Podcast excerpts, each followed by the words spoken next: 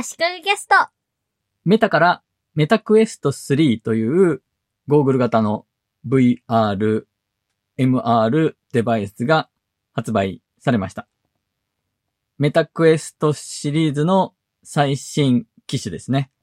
このメタクエスト3のパススルー機能が話題になっています。パススルー機能の出来が良い可能性を感じると評判です。パススルー機能とは何かという説明ですが、ゴーグルをセットした状態で、そのゴーグルをしている人が見えている画面の中に、現実の世界を反映させる、そのまま見えるようにする機能です。ゴーグルをつけると完全に視界は遮断されるんですが、ゴーグルを通して透けて見えるように、現実の世界がそのまま見えるようにする機能です。ゴーグル越しに透けて見えるわけではないので、実際はカメラで撮影した映像が映し出されているということですね。それでも顔を動かしたり移動したりするのに合わせてカメラで取り込みながら違和感なく映像を変えていく必要があるので、裏では非常に高度なことをやってるんだろうなと思います。じゃあなんでパスする機能が必要なのか、便利なのかですが、現実の世界と VR の世界とを融合したような使い方ができます。ポケモン GO で現実の世界にポケモンを表示させる。ああいう感じのことですね。現実の世界にデジタルの映像を合成して表示させるのは拡張現実 AR という言い方をしますが、バーチャルリアリティ VR と AR とそういうのをひっくるめて MR ミックスドリアリティと呼ぶ言い方があります。メタはメタクエスト3で MR の世界を体験しようという言い方をしていました。例えば自分の家に、自分の部屋に敵が攻めてくるようなシューティングゲームがあります。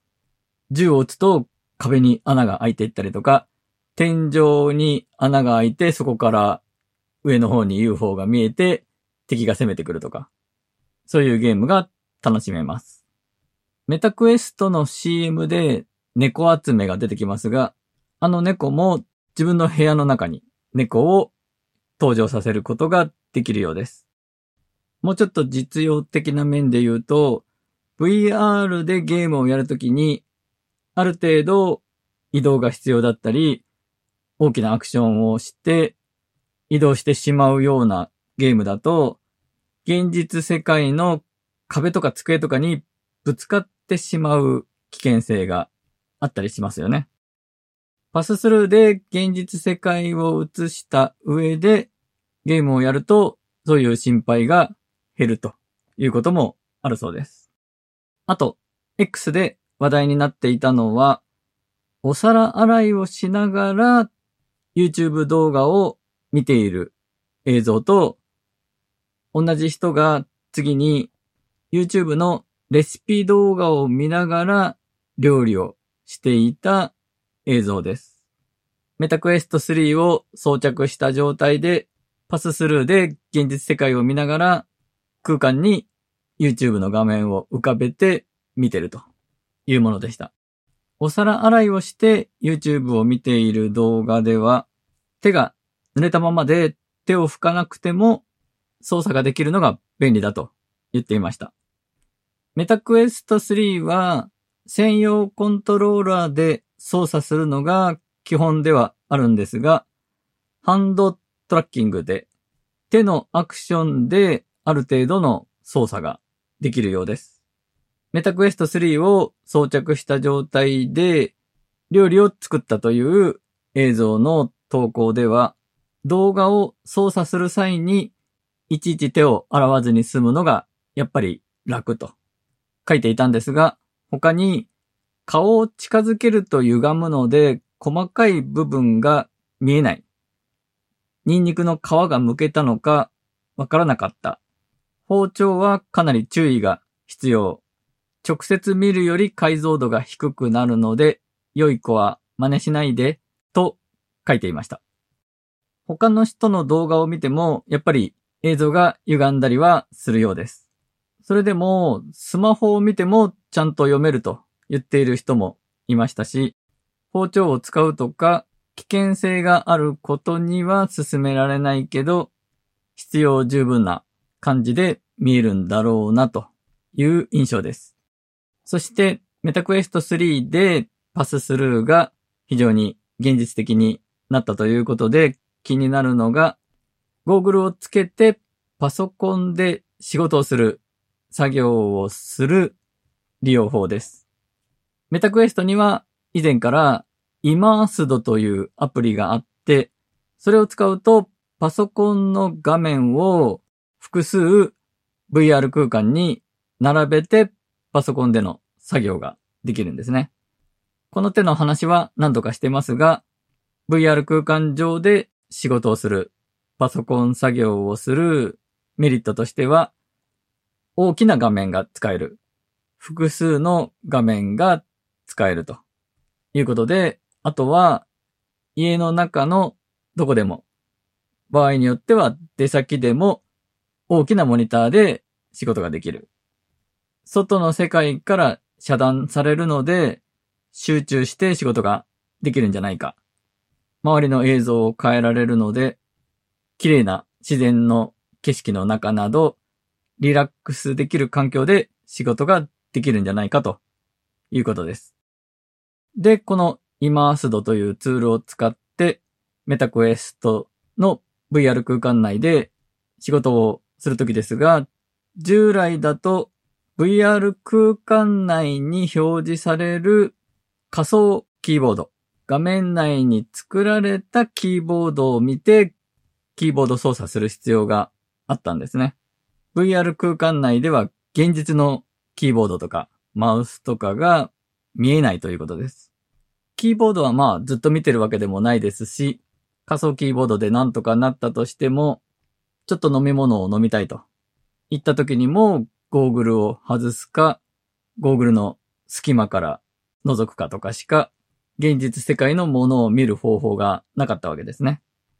その後、メタクエスト3がアップデートされて、ある程度パススルーができたりしたんですが、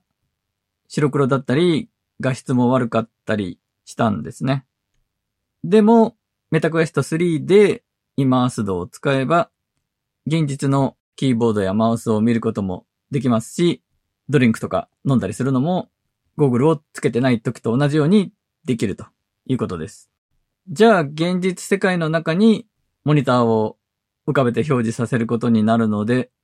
メリットとして言っていた下界から遮断されるとか、綺麗な景色の中で仕事ができるというのはどうなのと思ったんですが、部分的にパススルーするということができるので、机の上のある程度のエリアだけパススルーさせて、綺麗な景色の中で仕事をするということはできるようです。じゃあ、ゴーグルをつけて VR 空間、MR 空間でパソコン作業ができるというのは、Apple Vision Pro でできることと同じだよねと思った人もいると思います。メタクエスト3は74,800円で、Apple Vision Pro は日本円にすると49万円くらい。その値段の差はどうなのと気になりますよね。さっきメタクエスト3のパススルーは歪みがあったりするという話をしましたが、その辺の画質とか性能の差はまず一つあると思います。高い分、ビジョンプロの方がパススルーの性能が高いはずですが、この値段の差を考えて、メタクエスト3で十分という人も多いんじゃないかと思います。あと、Apple Vision Pro は 3D カメラを搭載しています。空間オーディオ機能は Vision Pro だけじゃなく、Meta Quest 3にもあるそうです。Vision Pro には廉価版が出るという噂レベルの話もあって、外側から目が見える。つけてる人の目がゴーグルの表面に映し出される映像として。という機能が廉価版のものでは外されると言われているようです。この辺の機能も値段の差ということですかね。MetaQuest 3も Apple Vision Pro もそれ自体がコンピューターであり、単体でアプリを動かせるんですね。パソコンにつないでパソコンの仕事をする画面を表示させる話をしていたので紛らわしいんですが、単体で使えるデバイスです。ノートパソコンが形を変えてると。ディスプレイは覗き込んで使うスタイルになってるノートパソコン。と考えるとわかりやすいと思います。スピーカーもついています。なので、パソコンと同じように OS があって、MetaQuest は Android ベースの OS を搭載しているそうです。Vision Pro は Vision OS という独自の OS ですが、iOS や iPadOS と互換性があるそうで、アプリとかを開発しているところが、アプリを移植するのはそれなりにやりやすいんじゃないかと思います。Vision Pro は Safari とか写真アプリとかメモアプリなど Apple でおなじみのアプリが使えますし iCloud でファイルを同期したり AirDrop でファイルを送ったりと Apple 端末が得意とするデバイス間の連携ができるところが便利、売りになってくる部分だと思います。今回は以上です。足利工事がお届けしました。